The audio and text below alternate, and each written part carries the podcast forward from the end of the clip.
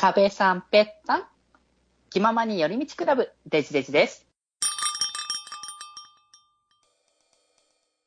ということでね、そう、この日に、あの、あった告知情報ですけど、あの、まあちょっとね、僕の現状ではそれがもう結構な過去になってるから、割と今更感っていうところのね、部分ではあるんですけど、まあでもやっぱでかかったのは、あの、あれですよね。まあ、イベント系っていうと、もともと既存のね、告知内容とか、まあコラボとかはね、ここで出されてるものとかあったと思うんですけど、まあ、やっぱ一番でかかったのは、サイクルオブディライトですね。こちらの、えー CD シリーズの情報ですよね。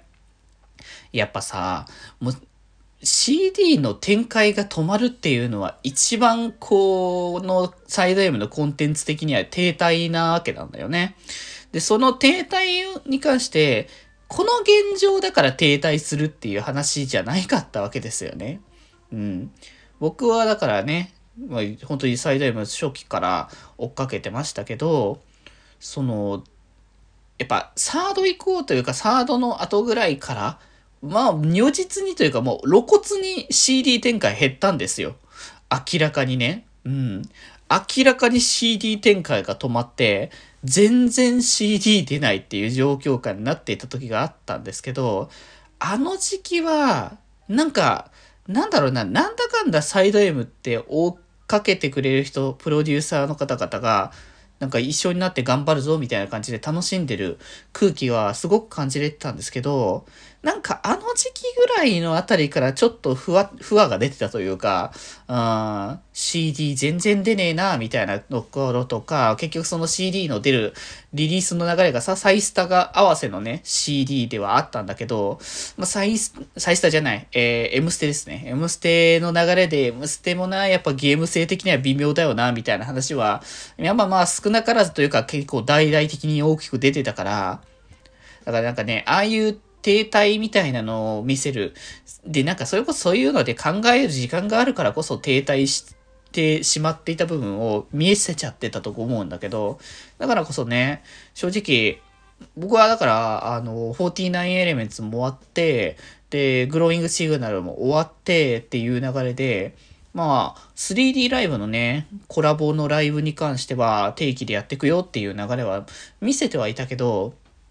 とはいえ、それがあったとて、まだまだ展開としては薄いよな。だって 3D ライブなんて毎月毎月やれるようなね、わけではないから、数ヶ月に一遍やって、で、そのコラボ曲が出てって言っても、そのも、でもな、だいたいやっぱライブ後の頻度の、こう、スパンが結構空いた空いたのスパンの中でやるぐらいのところではあるから、個人的にはね、本当に毎月毎月毎月の流れっていうのを、こう、作ってもらえるっていうのは本当に個人的にありがたいなっていうところではあったから、まあ正直これがい、やっぱいっちゃん告知情報の中で一番テンション上がった内容の部分ではあったんですよね。まあ現状ね、えっ、と一応今ね、リアルタイムで撮ってるので、1月のね、タイミングで撮ってるので、もう間もなく、えー、03と04ですかね、が発売するっていう状況下で、で、で、今のところで、情報出てるのが0、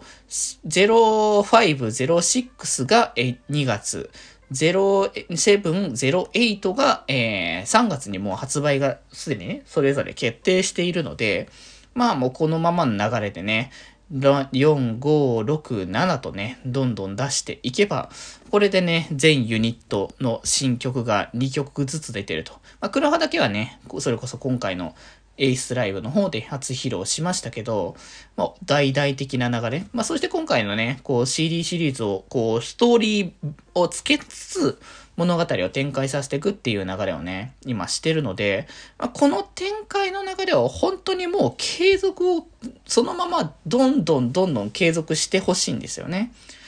まあ、そのライブで初披露みたいな流れの、その告知事項を初披露したいみたいな流れがあるのであれば、まあ、まあね、ワンチャン、この CIRCLE OF DELIGHT の次のシリーズに関しては、ちょっとライブまでも待ってぐらいな流れはあるかもしれないけど、まあでもここはね、でき、ぜひともね、このまま流れを続けてほしいなっていうところ、ストーリー展開この CD 展開、まだ別の展開もね、してほしいところはあるけど、これに関しては、着々とね、進めてもらえたら嬉しいなっていうところですかね。まだ本当に CIRCLE OF DELIGHT は毎回こう1時間超えの大ボリュームフルボイスのものとスチルもあってっていう形なので、まあ流れとしてはサイスタをこうベースにしてるのかな。でもサイスタよりもよりストーリーを濃いめにゲームがない分だけストーリーを濃いめに描いてくれてるっていうところにはなると思うので、まあ、これに関してはね、まあ、あの、遊びストアの限定会員様向けっていう形なので、まあ、限定でね、み、あの、登録してる方はね、見てもらいたいなっていうところと、まあ、あとはあれですね、パッショナブルリーディングショー。もう、そういう、よくよく考えたらもう近いですね。あの、配信のタイミング的には。もうこれもね、間もなくのタイミングで開催されるね、イベントとなっておりますけど、実際前回の聴学はすっごく良かったですね。やっぱ、もともと朗読自体が、こう、強いっていう流れは、も、プロミの時点で分かっていたところではあったんで、だからこれがね、もう、間もなく開催されるっていうところで、いやー、これもどんな話が展開していくのか、そこら辺も含めてね、すごい楽しみではあるし、この流れをまた続けていくつもりがあるのであれば、もっともっとね、楽しめるものがあったらいいなっていう感じはね、してるので、だからなんかね、アニメの展開だとかゲームの展開だとかさ、ああいう大きなのっていうのは、なかなかやっぱね、このコンテンツの見せ方的にしづらくなってきたなっていう感じは、こう見て取れるから、そこはちょっと残念な部分ではあるんだけど、まあ、それはそれとして現行で追っかけていく身としては、これだけの展開が、まああるんだったら、まあ、なんだろう、安心感は持ちつつ、次の展開を見ることができるかな。まあ、あとは下手なことを公式側がしないでくれれば、これに、これに関しては、御の字っていうところではあるので、あ まあ、ここは本当に、一ファンとして、一プロデューサーとしてのね、えー、意見というかそういうところにはなってるだけなので、そこに関しては皆さんもね、どんな感じに、あの、いろいろ展開していくのかとか、そこも含めてね、あの、楽しんでもらえたらいいかなっていうところではありますので、ぜひぜひ気になる方はね、ぜひともアイドルマスターサイド M をね、今後の展開も皆様楽しんでいただけたら嬉しいかなと思っております。